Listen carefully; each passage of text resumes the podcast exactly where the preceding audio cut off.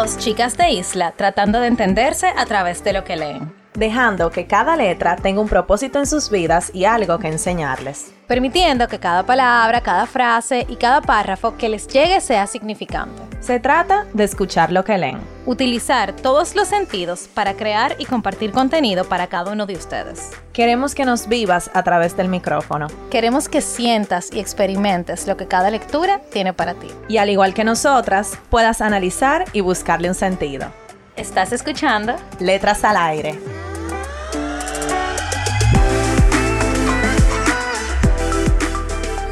Hola a todos y todas, bienvenidos a otro episodio de Letras al Aire. Están con sus hosts favoritas, Carol y Nicole. Hola a todos, espero que esta semana haya sido súper productiva y estamos muy emocionadas por el episodio de este viernes. Siempre estamos muy emocionadas.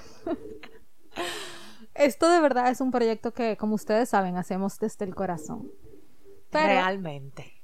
Y lo mejor de la lectura de esta semana es que es una lectura rejuvenecedora para nosotras, porque entiendo que ambas volvimos un poco a nuestra niñez, quizás. Sí, sí, o sea, es un libro que está contado como si fuera para un niño, entonces leyéndolo me sentí sí como que volví a mi niñez. Y Carol, y bueno, para todos los que nos están escuchando, ¿consideran ustedes que todavía hay un niño dentro de cada uno de ustedes. O sea, como pequeñas partes quizá que todavía son cosas de niños. Si tú supieras que sí y no. Sí, porque creo que parte de mí todavía son un poco infantiles, o sea, algunos aspectos, pero no por el ajetreo del día a día. Yo creo que en la rutina del trabajo, del dinero, de la casa, de, de muchísimas cosas, uno pierde como esos momentos que tal vez son de niño, como de juego, de diversión. Entonces uno se enfoca mucho como en el estrés, en cosas de adulto, básicamente. O sea que estamos reconociendo que el estrés es una cosa de adultos. Sí, yo entiendo que sí. Bueno, yo nunca he visto un niño que se estrese. O sea, y estamos hablando señores de niños, no, de, no de jóvenes, o sea, niños de 10 años para abajo, para decirlo así. ¿Y tú, Nicole? ¿Tú crees que hay una niña todavía dentro de ti? Yo creo que hay una parte de mí que todavía sigue siendo niña y es que a veces yo soy muy inocente. O sea, como que me dicen algo y yo me lo creo. sí, eso es verdad. Me pueden decir algo y lo primero que yo hago es creérmelo. Y creo que eso es una de las cualidades de los niños, que tú le dices lo que sea y ellos se lo creen. Eh, y también hay una parte que no es que está del todo perdida, pero, y creo que también Carol la tiene, y es que todavía tenemos ilusión. O sea, hay cosas que te causan ilusión. Y tú te imaginas en tu cabeza, y no de forma negativa, sino de forma positiva, situaciones alrededor de esa ilusión que eso es parte de esa niñez que uno tuvo. O sea, tú le dices a un niño, te va a llevar a comer helado. Señores, esto me pasó con mi sobrinito. Yo les dije que los iba a sacar a, a pasear. Y, o sea, cada cinco minutos era, ¿y cuándo nos vamos? Y vamos a ir a pasear. Yo me voy a poner esta ropa. Mire, tienes que cambiarte. O sea, era como tanta la ilusión, señores, como que si yo fueran a ir a Disney. Y era un sitio de juego, aquí. Y esa parte me, me gusta mucho, que todavía nosotros, eh, los que podemos, no sé si todos lo pueden, tener esa parte de ilusión. Pero yo creo que definitivamente la parte que yo mantengo es que yo me lo creo todo. O sea, a primera impresión. Sí, yo creo que ahora tú diciendo eso, yo pienso qué cosas así infantiles yo tengo y yo soy una persona que me entretengo muy fácil. Eso me acuerda a mi sobrinita que ella con cualquier cosita, ella se entretiene por mucho tiempo, o sea, con cargarla y darle vuelta o contarle algo y ella se vive riendo y eso me siento identificada con eso. Entonces sí, puede ser que una partecita, pero como dije, las cosas del día a día opacan eso.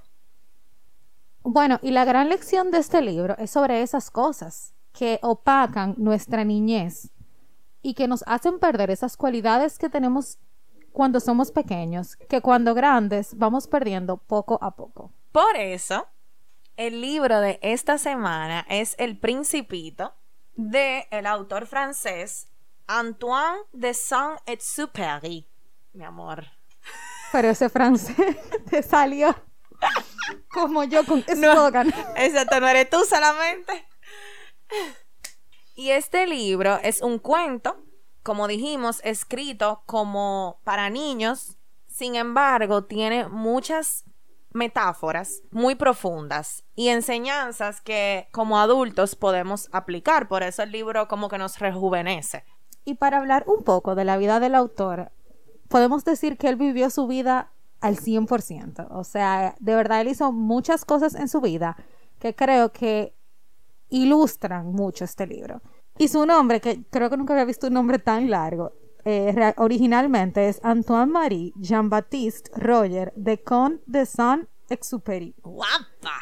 O sea, el nombre. Eh, él nació el 29 de junio de 1900, el seno de una familia de clase media. Su padre era un ejecutivo de compañía, de seguro, y su mamá era una artista. Cuando era pequeño vivió una infancia muy feliz. Creo que vemos mucho de esto en que el libro es un cuento, contado de forma para, como si fuera para niños. En el 1921, o sea, sirvió como militar. En el 1926 comenzó su etapa de piloto, que fue como la carrera profesional que él verdaderamente desarrolló. En el 1931 se casó con una escritora llamada Consuelo Carrillo y escribió una novela que me encanta el nombre, Vuelo Nocturno. Más adelante eh, ocurrió un accidente que lo dejó postrado en cama por un buen tiempo y nació otra novela que se llama Tierra de Hombres. Creo que quizás muchos de ustedes la hayan escuchado. Y en el 1943 fue publicada la obra más famosa de él, que es El Principito, que como les dijimos es un cuento que de manera alegórica expone parte de su filosofía vital y concepción sobre el género humano. Es un libro que eh, fue ilustrado por él. Incluso el libro que nosotras leímos tiene los bocetos originales que él realizó. Aperísima. Eso estuvo chulísimo. Y tú, o sea, nosotras lo leímos en el Kindle y tú, o sea, es muy interactivo porque tú ves el boceto que está en el libro y tú puedes ir al boceto original, que están todos en la parte de atrás. Y by the way, o sea, este libro tiene muchísimas versio- versiones. eh, obviamente por el tiempo en el que se escribió, estamos hablando de que tiene casi 100 años. Y por lo famoso. Sí, claro. Y él murió a una edad muy joven, murió a la edad de 44 años. Y murió haciendo lo que le gustaba, o sea, siendo piloto. Pero wow, qué impresionante es tú tener una trayectoria de vida tan activa y tú morir a una edad tan joven como Sí. es los 44 años de edad. Y más en un tiempo donde la gente moría a los 80 años, 90 años, que no es como ahora que lamentablemente la calidad de vida es menor y dejar este legado. O sea, porque el principito, o sea, lo estamos hablando al día de hoy.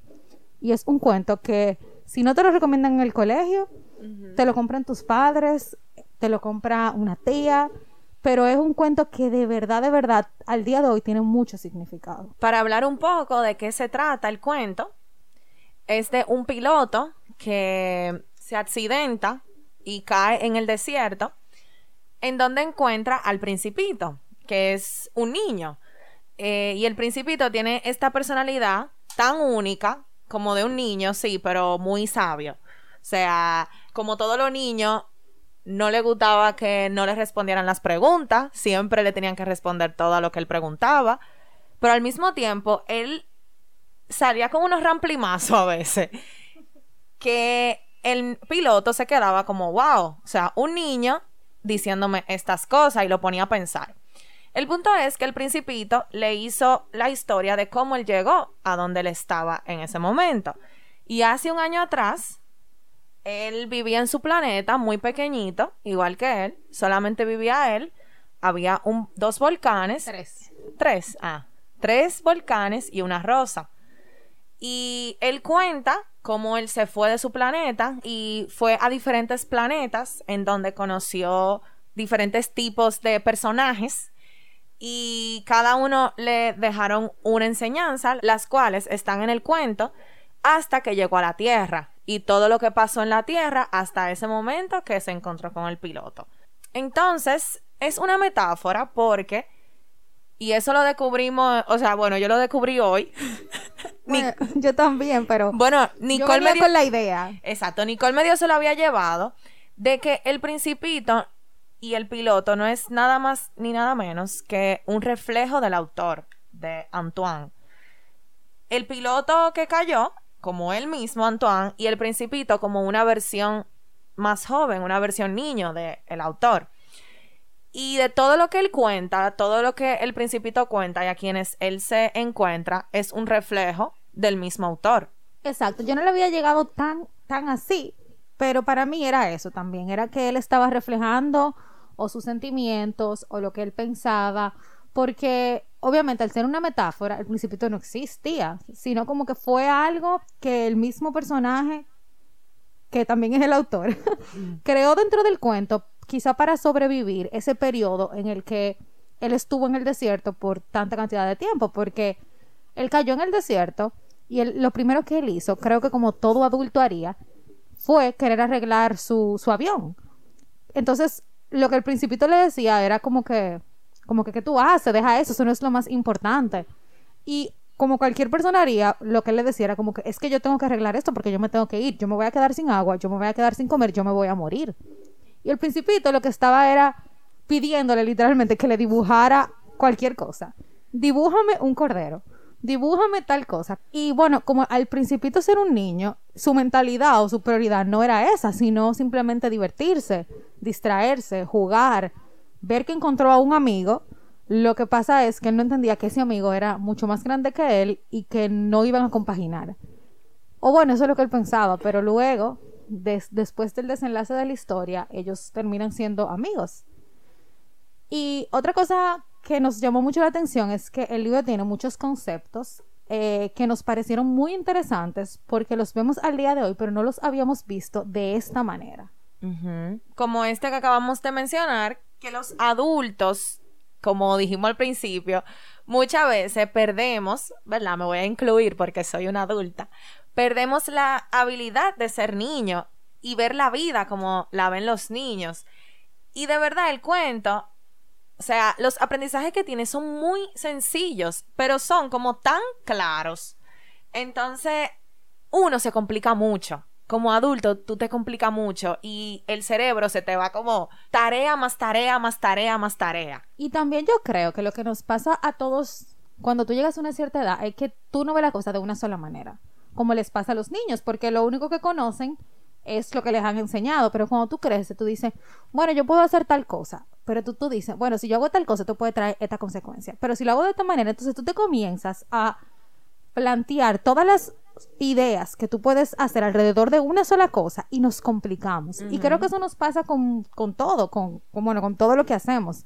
De una forma u otra, algo simple lo volvemos complejo porque tenemos todos estos conocimientos que en vez de servirnos y hacernos más sabios, a veces nos hacen hasta más testarudos, más, e, más egoístas, más vanidosos y todas esas maneras de ser que son negativas para nosotros, son a las que les damos prioridad.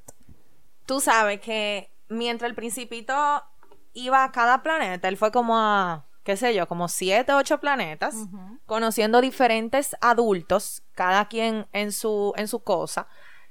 Él se iba del planeta insatisfecho, diciendo, los adultos son muy extraños. Le ponen prioridad a eso mismo, a cosas que en verdad no tienen, no tienen importancia. Y yo creo que parte de la metáfora es que cada quien está en su mundo. Él iba mundito por mundito, porque eran toditos chiquitos, donde nada más había una persona, y cada persona estaba en lo suyo, así mismo como lo hacemos nosotros, o sea, así mismo como pasa. Había un planeta que había un negociante y el negociante lo que se pasaba era contando las estrellas. El principito le pregunta que qué él hacía y él lo que le decía era contando las estrellas que eran de él.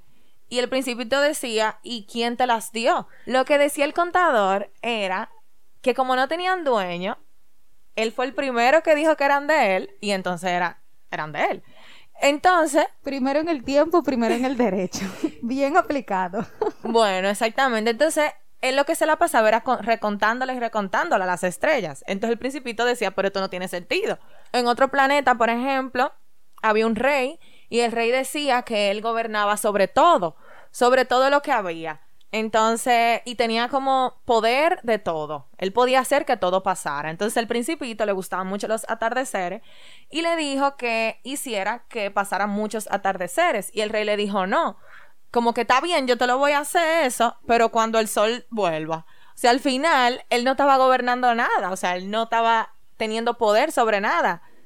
Eso era en su cabeza. Entonces, así mismo pasa que cada quien vive en su mundo. Toma las decisiones que cree por él mismo, independientemente de lo que piense otra persona o de lo que pase fuera de su mundo. Y ojo, no estamos diciendo con esto que el, el tú estar en tu asunto es algo negativo. Pero al mismo tiempo, que era lo que pasaba en estos casos, por ejemplo, también hubo un caso de un vanidoso que el principito llegó y él le decía, alábame, dime que yo soy lo mejor, tú eres mi admirador, o sea, que se creía que el principito había ido a literalmente besarle los pies. Y en otro también de un borracho en el que él le decía, le preguntaba, ¿por qué tú bebes? O sea, y él lo que le respondió fue que él bebía porque le daba vergüenza beber. Entonces, él siempre decía, los mayores son muy extraños. Y es porque todos ellos complicaban la cosa. Entonces, no estamos diciendo que el tú estar en tu asunto es algo negativo. Pero en este caso, en el que ellos no estaban creando ningún vínculo con nadie más, nada más que con ellos mismos, venían estas características y estas formas de ser que los hacían egoístas, vanidosos, ensimismados. Entonces, en vez de, de ellos eh, compartir con otras personas porque no tenían con quién hacerlo, compartían con ellos mismos, pero a una forma tal que afectaba su, su forma de ser. O sea, no había nada más que para ellos hacer y solamente se concentraban en su poder. En su exacto, en su poder, en ellos, en lo que ellos apreciaban, que era o su vanidad, o todas las estrellas del mundo, o que alguien lo alabara. Entonces, creo que esta es una gran enseñanza, de que el tú estar enfocado en lo tuyo, a un nivel que eso te perjudique, no va a traer algo positivo. Entonces, simplemente tiene que haber un balance. Y si tú te fijas, al contrario de esto, cada quien, cada persona que el principito encontró estaba bien en su mundo. Y el principito se fue de su planeta porque él quería buscar un amigo. Entonces ahí vemos la diferencia como del niño versus el adulto. O sea, el principito quería todo lo contrario. Él quería tener a alguien más que fuera su amigo. Y, al, y, o sea, para que ustedes entiendan, él dejó su mundo y él dejó lo más preciado que él tenía en su mundo, que era una flor. Y ese es otro concepto que vemos en el libro, la flor, que es un significado de lo más preciado que él tiene. Él la regaba, él la cuidaba, él le ponía un cristal para que el viento no se, no se la llevara, o sea, él la cuidaba. Y él dejó su flor sola en su planeta sin saber qué podía pasar para irse a buscar amigos. Entonces, me gusta mucho esta enseñanza de que a veces nosotros tenemos que dejar eso que creemos que es lo más preciado para salir a buscar otras cosas.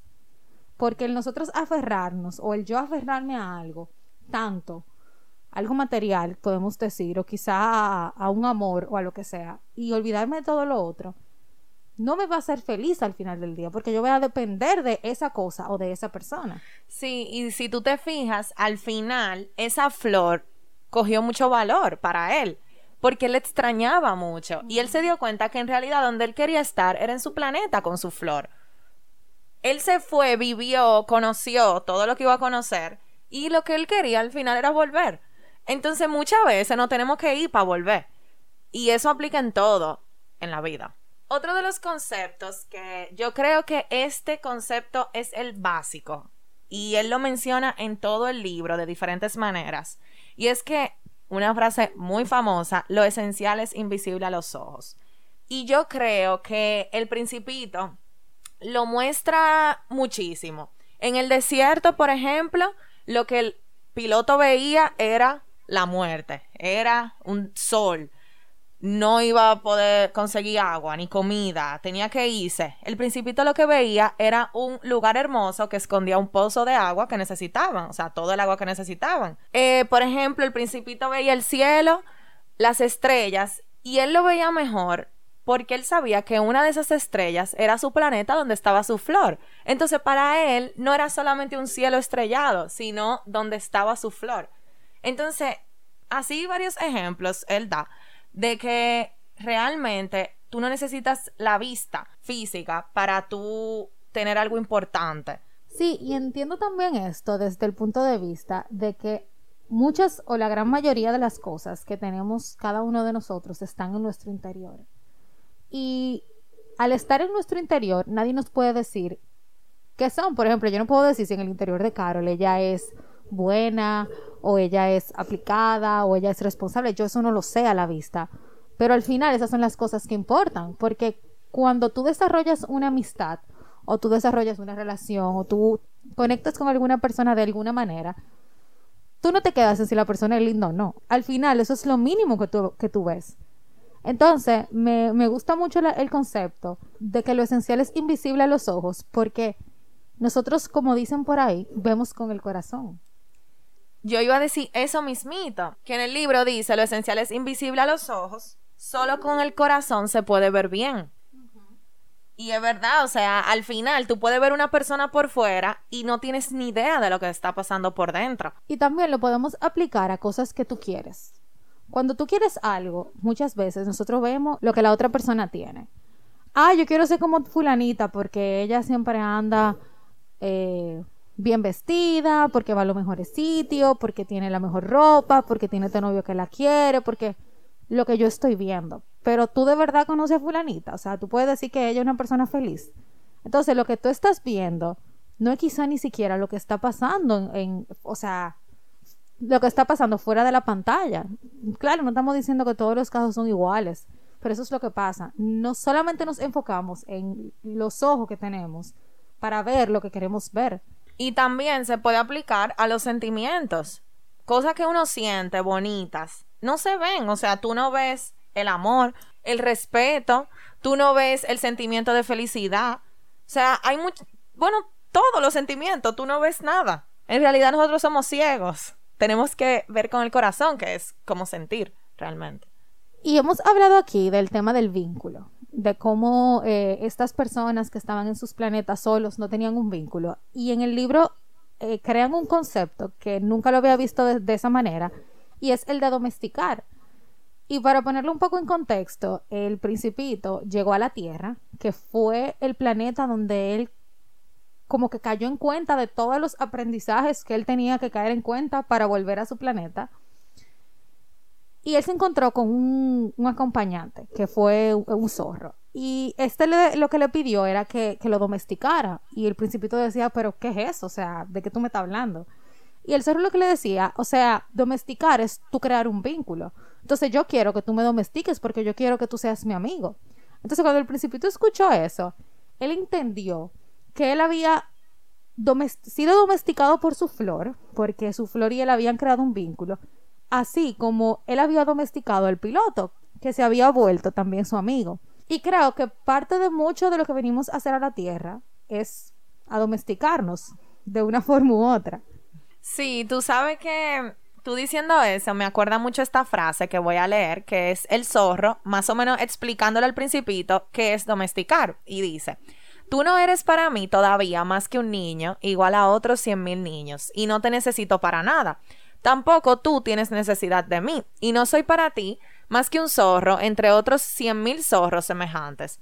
Pero si tú me domesticas, entonces tendremos necesidad el uno del otro. Tú serás para mí único en el mundo, yo seré para ti único en el mundo. Entonces, al final, cuando tú domesticas o te dejas domesticar, no importa toda la persona que puedan parecer iguales, para ti hay una que es especial.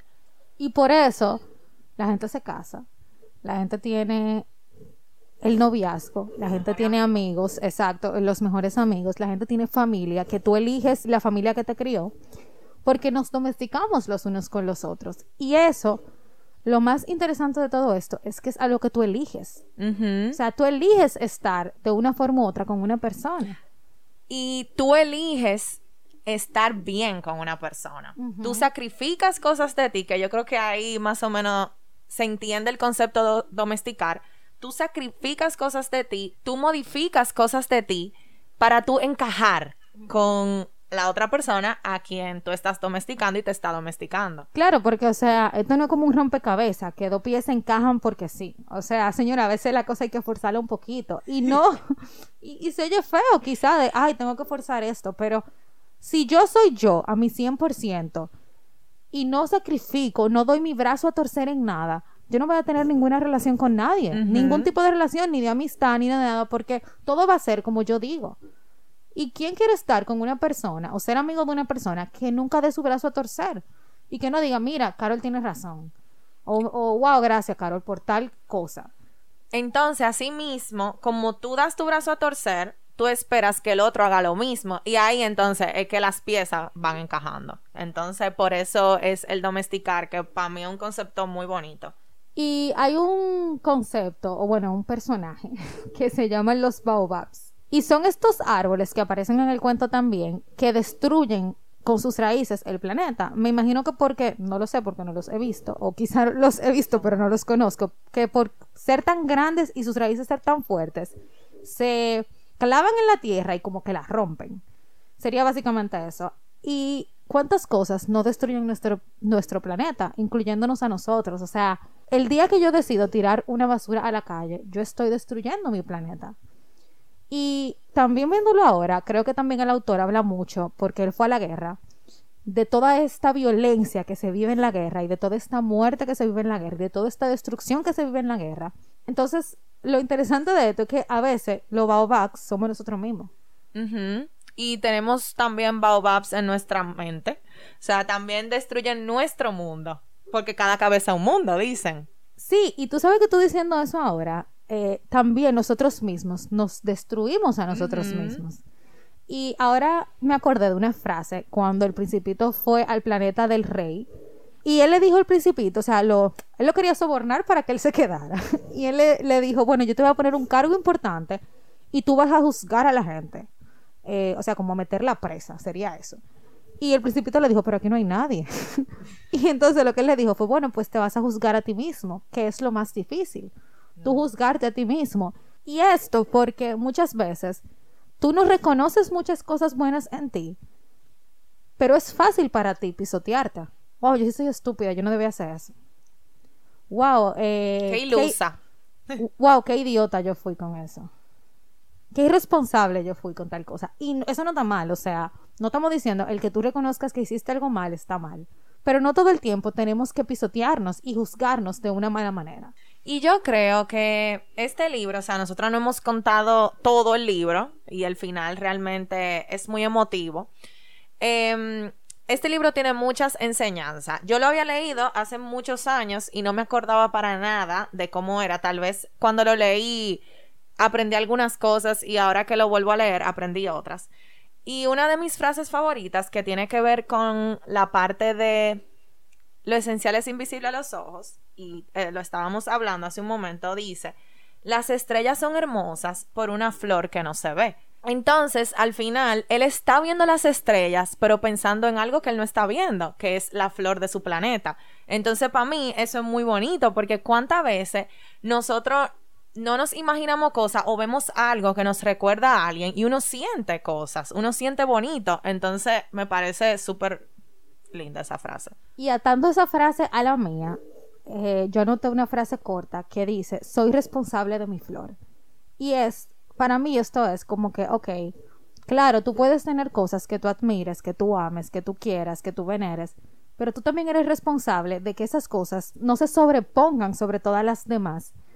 Y que es tu responsabilidad también mantenerlas viva, mantener el amor vivo, mantener la relación viva, o sea, mantener todas esas cosas que te importan y que tú quieres y deseas a flote. Entonces, el concepto de la responsabilidad en este cuento se ve muy bien y muchas veces no lo entendemos o no queremos aceptarlo y comprenderlo. Y lo, creo que lo hemos hablado mucho, pero nunca es suficiente decir que no todo el tiempo tú vas a ser una víctima. Y debería de ser nunca.